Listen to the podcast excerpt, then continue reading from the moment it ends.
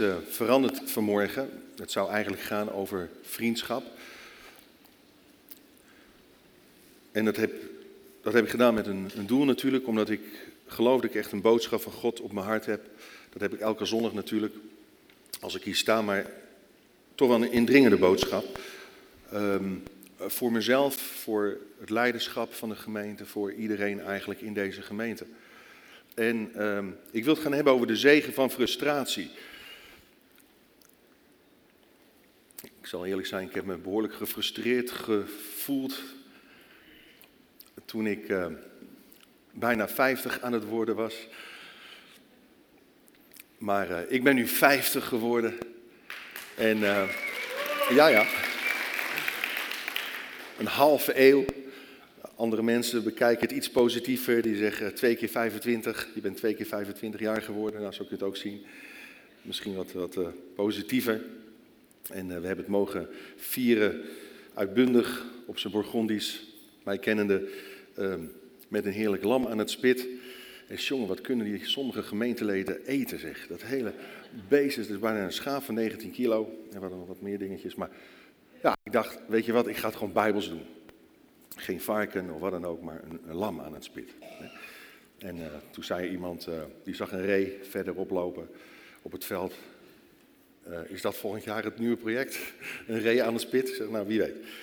Maar goed, de zegen van frustratie. Ik, ik wil het gaan hebben over van bitterheid naar volheid.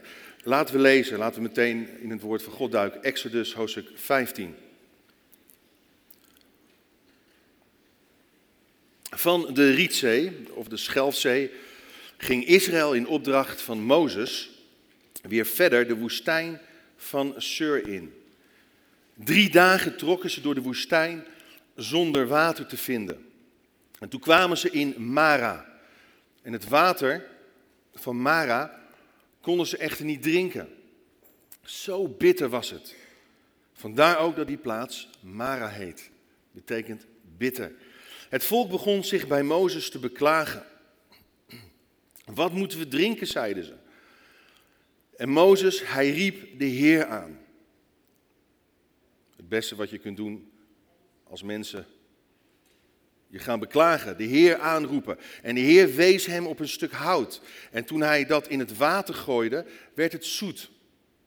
Daar in de woestijn gaf de Heer hun wetten en regels, voorschriften. En daar in die woestijn stelde hij hen op de proef. En hij zei, als jullie de woorden van de Heer, jullie God, ter harte nemen, als jullie doen wat goed is in zijn ogen en al zijn geboden en wetten gehoorzamen, zal ik jullie met geen van de kwalen treffen waarmee ik Egypte heb gestraft. Ik, de Heer, ben het die jullie geneest. En hierna kwamen ze in Elim, de oase, een plaats met twaalf bronnen en zeventig dadelpalmen. Daar sloegen ze bij het water hun tenten op. Het is wel interessant om te weten dat de doortocht door de Rietzee op de derde dag plaatsvond nadat het paaslam geslacht werd. De dag, weten wij, van de opstanding van Christus, ons paaslam. De weg naar het beloofde land Canaan verliep echter voor het volk Israël anders dan verwacht. Totaal anders. De reis van Israël door de woestijn is eigenlijk een beeld van onze pelgrimsreis, onze geloofsreis. Het is een beeld van de reis van Gods kinderen door de woestijn van het leven. Op weg eigenlijk naar de woning die Jezus voor hen bereid heeft in Gods vaderhuis. En ik geloof dat zolang we hier op aarde zijn, ons leven getekend wordt tussen Mara en Elim, bitterheid en oase, pijn en vervulling. Maar boven Mara en boven Elim staat de wolk en vuurkolom van God. Want de heerlijkheid van God trok met Israël op. En God leidde Mozes en het volk door de woestijn. Een gebied dat niet echt geschikt was om iemand lang in leven te houden. Ik weet niet wie er wel eens in de woestijn is geweest. Maar het is daar door en droog. En, en je moet goed zoeken naar bronnen. Als je geen bron vindt, dan, dan heb je geen kans op slagen om, om te overleven. En het is een gebied wat, wat moeizaam is. Het is een plaats waarin je jezelf echt goed tegen kan komen. En het grootste probleem was om zo'n anderhalf miljoen mensen, plus vee, te voorzien van water en voedsel. Sta daar even bij stil. Anderhalf miljoen mensen. Met geiten, met runderen, met lammeren. Baby's, peuters, kleuters, ouderen. Dat moest door die woestijn geleid worden. En we zeggen wel heel makkelijk, ja, maar dat volk van Israël, dat, dat was een hardnekkig volk. En, en, en ga zo maar door, dat waren ze ook. Maar ik kan me best voorstellen dat je zelfs na drie dagen al, zonder sanitaire voorzieningen, zonder vers water, zonder een kamer met, met airco en een comfortabel bed of een douche, dat je dan begint te klagen. Dat je begint te mopperen. Uh, kleine kinderen die trokken aan de, aan de kleren van hun ouders. Papa, mama, wanneer krijgen we een ijsje? Papa, mama, ik ben moe, mijn benen die, die trekken het niet. Baby's huilen en janken en ga zo maar door. Het, het was een hele onderneming. Wij, wij gaan al klagen als we geen wifi-verbinding ergens hebben. En dan laat God je ook nog eens een keer 40 jaar lang omlopen. Dat is geen geintje. Terwijl je in vier dagen tijd in het beloofde land terecht had kunnen komen. Laten we even kijken naar de geografische situatie. Dat helpt ons om, om even dingen in het juiste perspectief te brengen. Kijk, vanuit Sukkot daar liepen ze door de Schelzee vanwege een wonder van God. In plaats van naar het noorden te gaan, zie je dat ze naar Mara, Elim, naar de berg Sinaï, een hele omweg. Ze hadden in vier dagen tijd, als ze ten noordoosten op waren getrokken, aan kunnen komen in Canaan. Haal plaatje maar weer weg. En natuurlijk, op een gegeven moment gingen ze klagen dat ze niet genoeg eten hadden. Toch voorzag God elke ochtend in 900 ton brood, oftewel manna. Maar dat was niet genoeg. Toen gingen ze klagen dat ze geen vlees hadden. Dus wat deed God? Hij zond kwartels. Het zijn van die kleine vogeltjes, die zijn best lekker trouwens, ook op de barbecue. Maar goed. Eh, ze aten er zo vreselijk veel van dat ze er echt ziek van werden. Dat staat in de Bijbel. Ze werden ziek van al die kwartels. Zoveel zaten ze zich vol te vreten. Ze werden met lust bevangen in de woestijn, zegt, zegt David later in de psalmen. En als het volk bij Mara aankomt, dan klagen ze en mopperen ze opnieuw voor de derde keer. In die paar dagen tijd. En, het volk geeft eigenlijk hiermee blijk van net zo'n hardheid van hart als de farao en de Egyptenaren. Egypte zat nog in een hart. En ze hadden een slavenmentaliteit ontwikkeld in plaats van een mentaliteit van een kind en een zoon en een dochter van God van bestemming. Hun denken moest dus grondig vernieuwd worden. Hun denken moest veranderd worden. Want als je denken niet verandert, verandert gaat je houding ook niet veranderen. Gaat je gedrag ook niet veranderen. Gaat je leven ook niet veranderen. En dan blijf je dus in cirkeltjes draaien. In die woestijn. Hoe kun je met Egypte in je hart, met een opstandig en mopperend hart, in de volheid gaan staan die God voor jou beloofd heeft? En ondanks de nabijheid van God, in een wolk en een vuurkolom, vertrouwden ze niet op zijn voorziening en bescherming. Ze kwamen bij Mara terecht in de woestijn van Sur. Weet je, namen hebben betekenis in de Bijbel, dat weten we. Sur, het woordje sur in het Hebreeuws, dat betekent letterlijk muur. Ze kwamen terecht in de woestijn van Sur. Ze kwamen tegen een muur aan.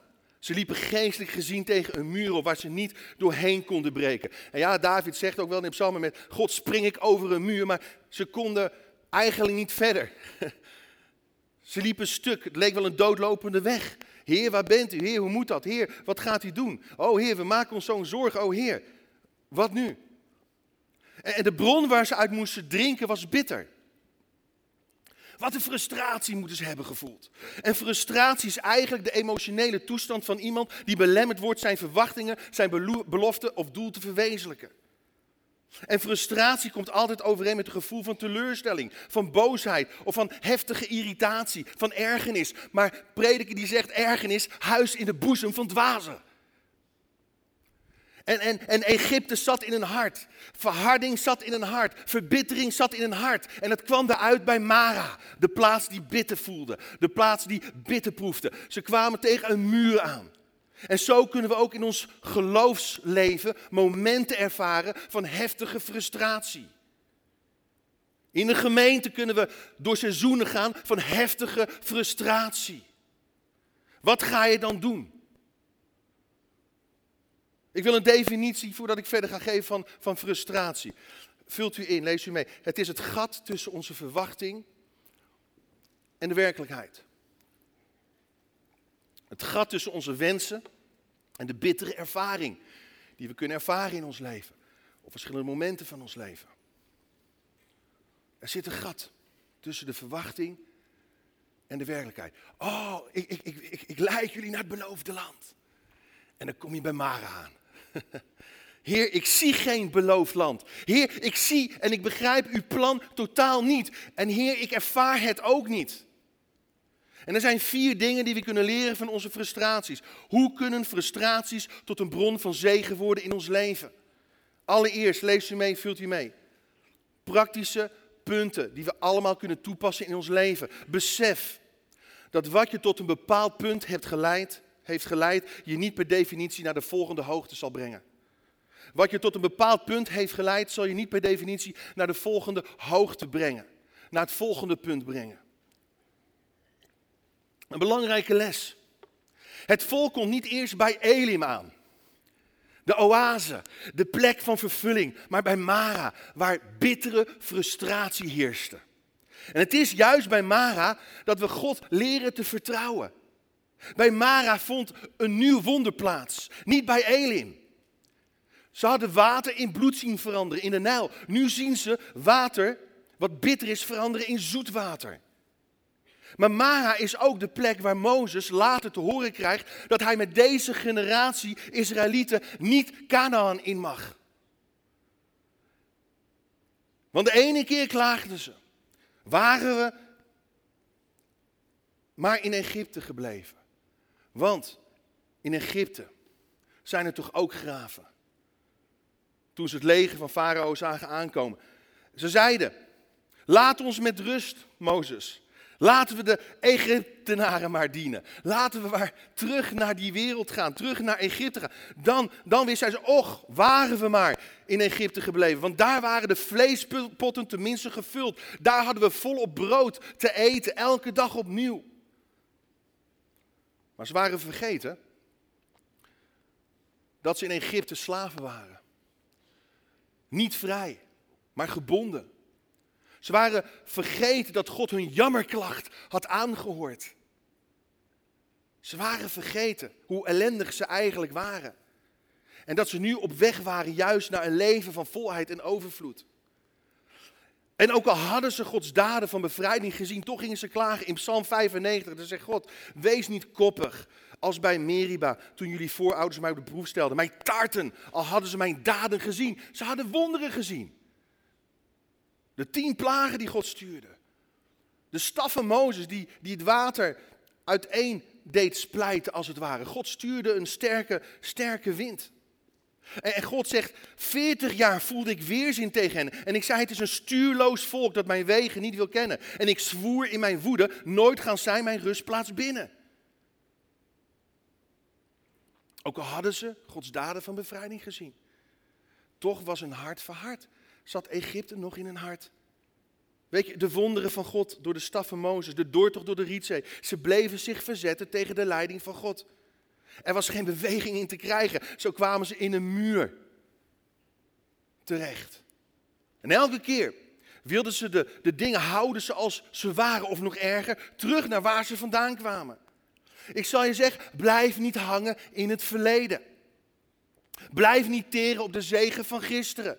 De openbaring misschien, de aanraking van gisteren. Leef bij de dag en sta open voor de nieuwe dingen die God wil doen in je leven. Al ben je 50 jaar oud. Je bent niet zo oud als je leven, maar zo, zo jong als je dromen, zo, zo jong als je visie, zo jong als je ideeën. Sta open voor Gods inspiratie. Ja, we hebben namelijk de neiging om ons te settelen. waarom zouden wij verhuizen? We hebben het goed. Een prachtig huis aan het water met uitzicht, prachtig allemaal, top. Ik zei, hier ga ik nooit meer weg. Maar er was ergens een bepaalde frustratie. Het begon bij, bij Angelique toen ze tegen een, een muur aanliep, toen ze tegen een nood aanliep op haar werk. Er is een nood in ons land. Mensen hebben hulp nodig. Vandaar dat dat idee op begon te borrelen om een, een zorgopvang voor, voor jongeren op te richten. En het is een uitdaging, maar het is vanuit frustratie geboren. Maar we hebben de neiging, ik moest veranderen. We hebben de neiging, het is wel goed zo. Ik hoef niet te groeien, ik hoef niet te veranderen. Ik ben nu ver genoeg in mijn leven en wandel met God. Weet je wat dat is? Hoogmoed.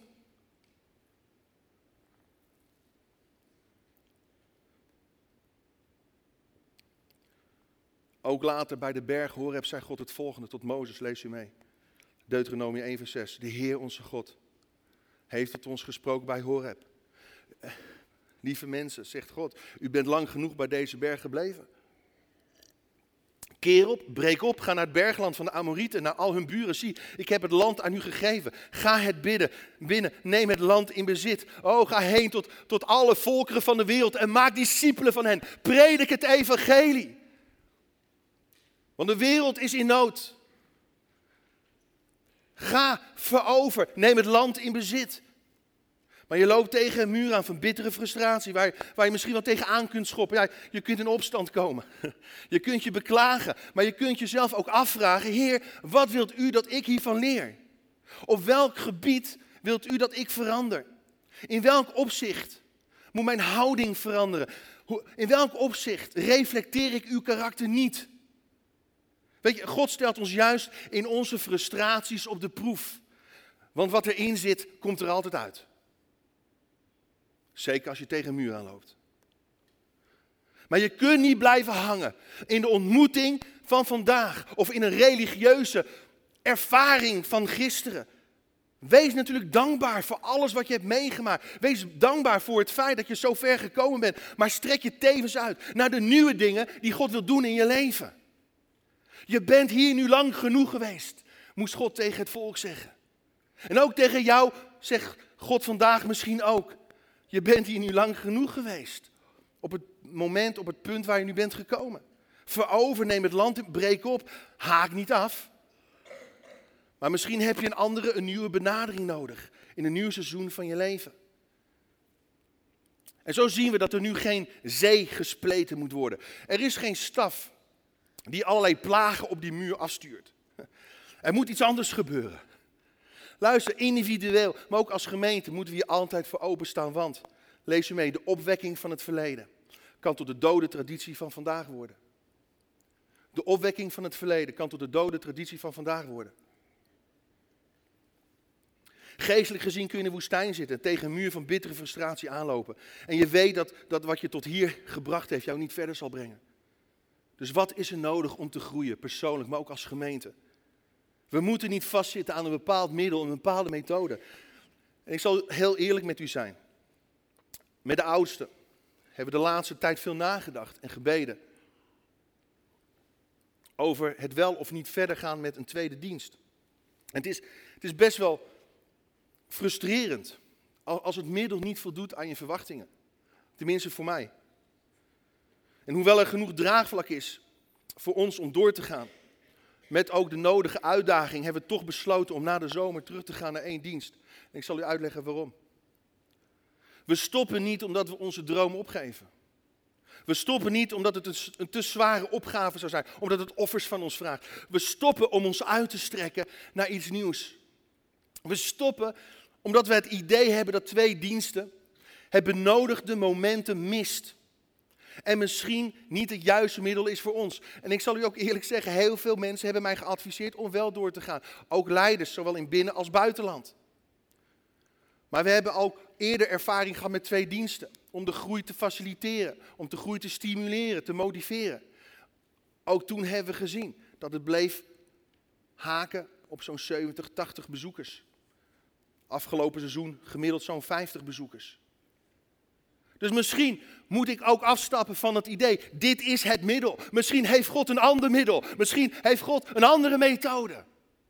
Misschien wil God andere dingen doen door ons heen. Op een andere manier werken door ons heen. En weet je, we willen de tijd en energie gaan stoppen om te investeren in nieuwe ideeën.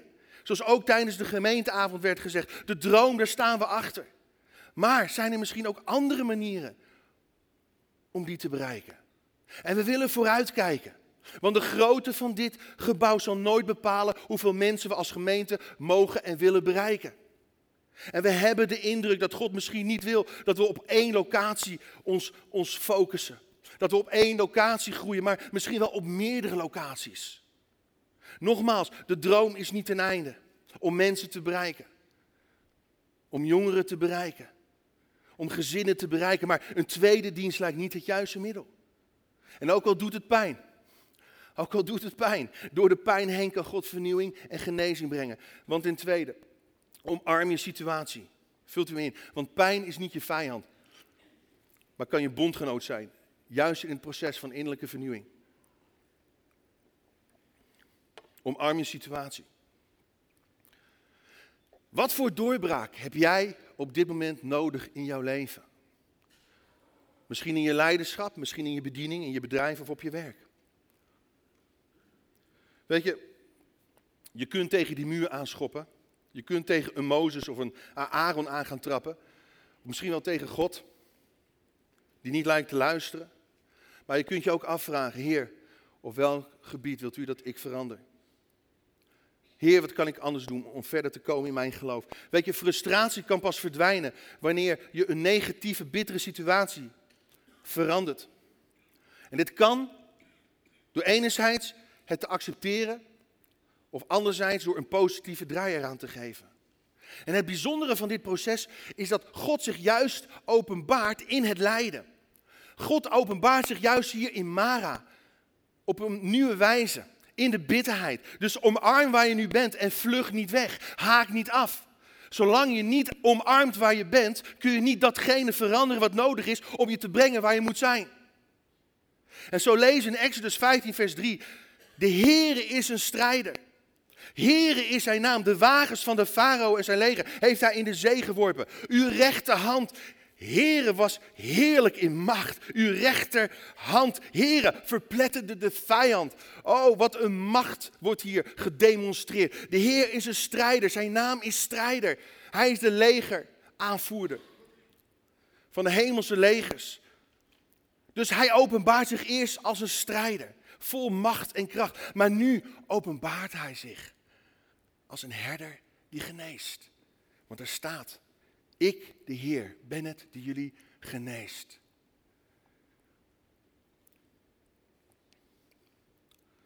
Ja, we willen graag van oasis naar oasis. Maar tussen de oases in kom je altijd langs een plek. Kom je altijd in een seizoen terecht van bitterheid. Misschien wel van teleurstelling. Maar ik heb een woord van bemoediging voor je. Juist in die seizoenen van frustratie kan God in ons binnenste gaan werken. En dingen gaan bewerken die we zelf niet kunnen doen. Juist in frustratie. Juist in de pijn. Juist in de moeite. Weet je, luister goed. Voordat God een groot werk door jou heen kan doen, moet Hij eerst een diep werk in jou doen. Voordat God een groot werk door ons heen kan doen, moet Hij eerst een diep werk in ons doen. En pijn is in dit opzicht je vriend, niet je vijand. Luister goed, vrede is niet de afwezigheid van conflicten, van pijn en lijden, maar het is de aanwezigheid van Gods vertrouwen, van vertrouwen in God. En genezing ervaar je niet in de afwezigheid van pijn en moeite, maar in de aanwezigheid en in de nabijheid van Gods geest, te midden van teleurstelling en pijn. En misschien wel afwijzing. En God zegt in Jeremia 33, vers 3, roep tot mij. Zoals Mozes tot God begint te roepen. Roep tot mij en ik zal u antwoorden en u grote en ondergrondelijke dingen verkondigen waarvan gij niet weet, maar roep tot mij. Hebben wij nog een roep naar de hemel? Of hebben we alleen maar een klacht naar de hemel? Roep tot mij, zegt God. En ik zal je grote, ondergrondelijke dingen doen, want ik heb grote plannen met jullie. Maar roep mij aan. En buig voor mij. En verneder je voor mij. En ik zal vanuit de hemel antwoorden. Roep tot mij. Alles wat je nodig hebt, ten derde, is binnen bereik. Dankzij het kruis. Vult u me in. Dankzij het kruis. Ik, ik stel voor dat we gaan staan, uh, lieve mensen, en uh, een lied gaan zingen. Want er moeten ook stappen gezet worden. Voor de een kunnen, kunnen dat babystapjes zijn, voor anderen wat grotere stapjes. Maar God daagt ons uit om uit te stappen, om open te staan, weer voor nieuwe dingen. En laten we dat, dat beseffen wanneer we dat lied Oceans gaan zingen. Lopen op het water.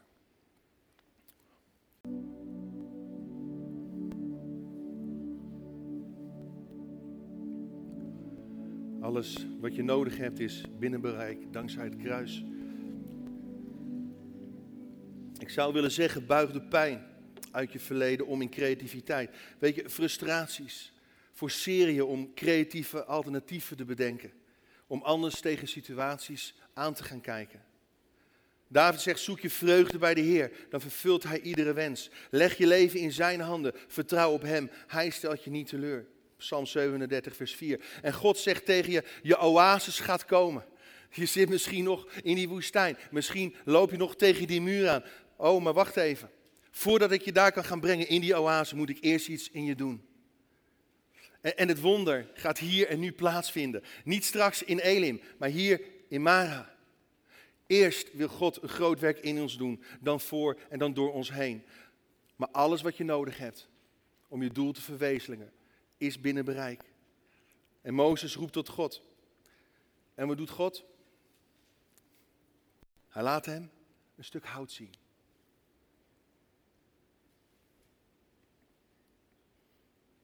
In je grootste frustratie geeft God soms je grootste openbaring.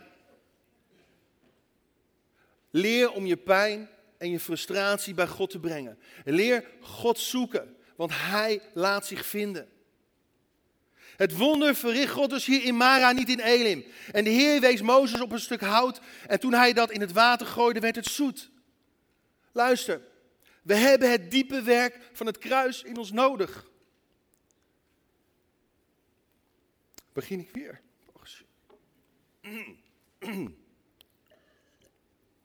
We raken zo makkelijk. Verhard en verbitterd. We worden zo makkelijk trots en hoogmoedig. Dat, we elke dag het hout van het kruis nodig hebben. Om wat bitter is geraakt, zoet te maken. Om wat verhard is, te verzachten. Lieve mensen, we zien hier een wonder van het kruis. Ik geloof dat dit stuk hout een, een beeld, een symbool is van het kruis. Ook Mozes die, die verwijst naar het hout als, als iets wat, als je daar aan hangt, vervloekt is. En Paulus, hij, in Galaten 3, vers 13, lees je mee. Christus heeft ons vrijgekocht van wat van de vloek van de wet, door voor ons vloek te worden. Want er staat geschreven, en hij citeert Mozes, vervloekt is ieder die aan een hout hangt. En we weten dat de rots Christus met het volk Israël optrok. We weten dat, dat, dat Jezus aanwezig was. En God wijst Mozes naar een stuk hout, naar een kruis. We hebben het werk van het kruis nodig in ons leven. Want het vlees begeert tegen de geest in, de geest tegen het vlees in. Die staan als het ware als twee pitbulls tegenover elkaar. En Paulus legt uit wat het vlees allemaal teweeg brengt. Eh, hij noemt een zootje ongeregeld op. Ontucht, zedeloosheid, losbandigheid, afgoderij, toverij, vijandschap, tweespalt, jaloezie, woede, gekonkel, geruzie, rivaliteit, afgunst, bras en slempartijen. Dat zijn dingen die met het vlees te maken hebben. Het kruis moet daarin komen. Paulus richt zich op christenen, niet op ongelovigen hier. En het kruis rekent af met dit soort dingen in ons leven. Maar overwinning is binnen bereik. De vervulling voor jouw leven staat klaar. Want aan het kruis, aan het hout, riep Jezus: Het is voltooid, het is volbracht. En door zijn striemen ontvangen wij genezing. Want in de bitheid openbaart God zich als de geneesheer. Het is voltooid. En Paulus zegt dat wie Christus Jezus toebehoort, zijn eigen natuur met alle hartstocht en begeerte aan het kruis, aan het hout geslagen heeft. Voltooid verleden tijd. En ook al is er nog een strijd te strijden, het is een gewonnen strijd, want we staan in de overwinning. We strijden vanuit de positie van overwinning. Als we maar blijven zien op het kruis, als we maar blijven zien op het hout. En het hout in het water gooien. Van onze bitterheid, onze rebellie, onze omstandigheid, onze koppigheid, ons gemopper. Oh, het kruis moet erin. Lees je mee. We overschatten de pijn die het kost om te veranderen. En we onderschatten de pijn die het kost om te blijven zoals we zijn. We overschatten de pijn die het kost om te veranderen. En we onderschatten de pijn die het kost om te blijven zoals we zijn. En Gods aanraking vindt ten diepste plaats in een situatie van frustratie. Gods wonde vindt plaats in de bitterheid. Ik vind het zo mooi momentum vindt plaats als je het even niet meer weet. Als je het gevoel hebt niet meer verder te kunnen of te willen. En soms moeten we inderdaad tegen een muur aanlopen, zodat God zich kan openbaren als onze heelmeester. Weet je, zou je dit zeggen? Vruchten en bomen groeien nooit op de toppen van een berg, maar in de dalen en in de valleien. En alleen door geloofsovergave kan de vrucht van de geest groeien in ons hart. En die vrucht is liefde. Die vrucht is vreugde. Die vrucht is vrede. Die vrucht is geduld. Die vrucht is vriendelijkheid. Die, die vrucht is goedheid. Die vrucht is geloof. Die vrucht is zachtmoedigheid. Die vrucht is zelfbeheersing. En er is geen wet die daar iets tegen heeft. En Christus heeft het voor ons volbracht. Hij werd voor ons tot een vloek gemaakt aan het hout. Hoe gaan we met elkaar om? Hoe staan we in het leven? In de volheid van die vrucht van liefde, vreugde, vrede, etc. Tot slot, vertrouw op God, vult u in. Die voorziet in alle rijkdom en genade.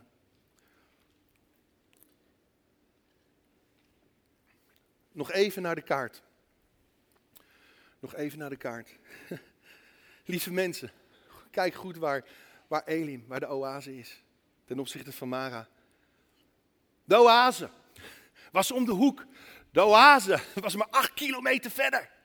Ja, ze hadden even, misschien iets door kunnen lopen. Maar ja, in de woestijn, acht kilometer, dat voelt aan misschien als veertig. Ik weet het niet. Maar de oase was ondertussen vlak om de hoek. En de rijkdom en voorziening was vlakbij. En let op. Twaalf bronnen in Elim twaalf bronnen. Dat staat symbool voor de twaalf stammen van Israël. Met andere woorden, God belooft hier dat het volk van Israël zal overleven. En ook tot op vandaag de dag overleeft het volk van Israël. Want God blijft de God van Israël. 70 dadelpalmen duidt op de volheid en de overvloed die God geeft. Weet je, palmbomen in de Bijbel zijn altijd een symbool van overwinning, van feest, van liefde, van vreugde. Let op wat er staat. Oh, er is hoop voor een 50-jarige. Psalm 92, vers 14. De rechtvaardigen groeien op als een palm. Ze staan geplant in het huis van de Heer. In de voorhoven van onze God groeien ze op. Oh, zij dragen nog vrucht als ze oud zijn. Ja. En ze blijven krachtig en fris. Weet je, God leidt ons zowel door Mara heen als door Elim heen. En God rekent ons niet af. Hij, hij rekent het ons toe. Hij rekent mij zijn rechtvaardigheid toe door het geloof. En daarom mag ik staan, geplant als een palm in het huis van God. Ik laat me niet ontwortelen. Ik laat me niet wegjagen. Ik laat me niet ontmoedigen. Ik laat me niet, niet deprimeren, wat dan ook. Heer, u geeft weer een nieuw begin. U geeft weer nieuwe kansen. Hij zegt ook, tegen alles, alles wat je nodig hebt is er al. Het is vlak om de hoek. Ik wil sluiten met dit, dit, dit vers en dan gaan we God aanbidden. Maar Petrus zegt, al moet u nog korte tijd lijden. 1 Petrus 5 vers 10. God de bron. Oh, de oase. De oase van alle genade heeft u geroepen om in Christus Jezus deel te krijgen aan zijn eeuwige luister. En God zal u sterk en krachtig maken, zodat u staande zult blijven en niet meer zult wankelen. Hem komt de macht toe voor eeuwig. Een palm, hè? Een palm heeft, heeft best diepe wortels, maar het mooie van een palm is ook al slaan, stormen en heftige winden op die palmtakken een palm buigt altijd mee. Zou een palmboom niet meebuigen? Maar koppig. Ik verander niet. Ik wil niet.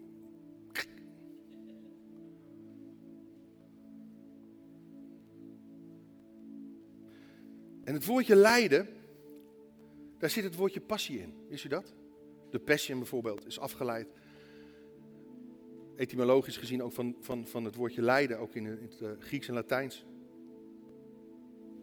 En in, in, in de loop van de tijd heeft passie de betekenis gekregen van ergens helemaal voor gaan, uit liefde en betrokkenheid. Afgeleid ook van de liefde die Jezus had voor de mensheid. Maar luister goed, in het lijden groeit passie. In het lijden groeit passie. In het lijden groeit creativiteit. In het lijden groeit groeien weer nieuwe dingen. Vrucht, zaligheid. En frustraties zijn de emoties die soms nodig zijn om onze diepste passies te onthullen. En weet je, mensen kunnen zich niet verbinden met je sterkte, maar ze verbinden zich wel met je zwakte. Daarom kon Paulus zeggen, Heer, uw genade is mij genoeg, want als ik zwak ben, dan ben ik machtig. En lieve mensen, er is geen Elim zonder Mara. En zo gebruikt God frustraties om ons op de knieën te krijgen. En kunnen frustraties bronnen van zegeningen worden. In jou en mijn leven. Zullen we onze hoofden buigen, onze ogen sluiten. O Heer, Heer leer mij, leer ons om in alle situaties van mijn, van ons leven vruchtbaar te zijn. Heer, dat het bittere zoet gemaakt mag worden door het werk van het kruis in ons hart. Heer, dat alle situaties gebruikt mogen worden om de vrucht van uw heiligheid voor te brengen en niet de vrucht van zonde, van rebellie, van wetteloosheid. Heer, Laat me teleurstelling gebruiken als materiaal voor geduld. Heer, laat me succes gebruiken als materiaal voor dankbaarheid. Laat me gevaar gebruiken als materiaal voor moed. Laat me weerstand gebruiken als materiaal voor vriendelijkheid. Laat me lof gebruiken als materiaal voor nederigheid. Laat me genot gebruiken als materiaal voor zelfbeheersing. En laat me pijn gebruiken als materiaal voor volharding. In de naam van Jezus.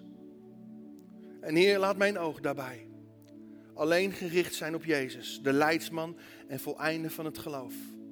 Die om de vreugde welke voor hem lag, het kruis op zich heeft genomen, het hout heeft gedragen, de schande niet achtende. En nu gezeten is, de rechterzijde van Gods troon. O, laat ons oog gericht blijven op dat kruis, op dat hout. Zullen we gaan staan, lieve mensen? Halleluja, Jezus. Als God tot jou gesproken heeft vandaag. En je hebt dat diepe werk van het kruis ook in jouw hart nodig. Op welk gebied van je leven dan ook. In je gezin, In je persoonlijk leven, in je emoties. Misschien in je pijn of in je teleurstelling, wat het ook mogen zijn. Voel je vrij om, om gewoon uit de rij te stappen. Er zijn mensen bij de etagères die voor je kunnen bidden. Je kunt het avondmaal vieren. Misschien samen met je partner of met je connectgroep of met wie dan ook. Alleen om je relatie met Jezus te vernieuwen. Om het kruis weer centraal te stellen in je leven. Misschien ben je dat, heb je dat hout niet gezien. Heb je er geen acht op gehad. Het wordt tijd om dat hout weer te omarmen. En aan te nemen. Maar voel je vrij om uit je rij te stappen. Laat voor je bidden of steek een kaarsje aan. Maakt niet uit. God zegen je. Amen.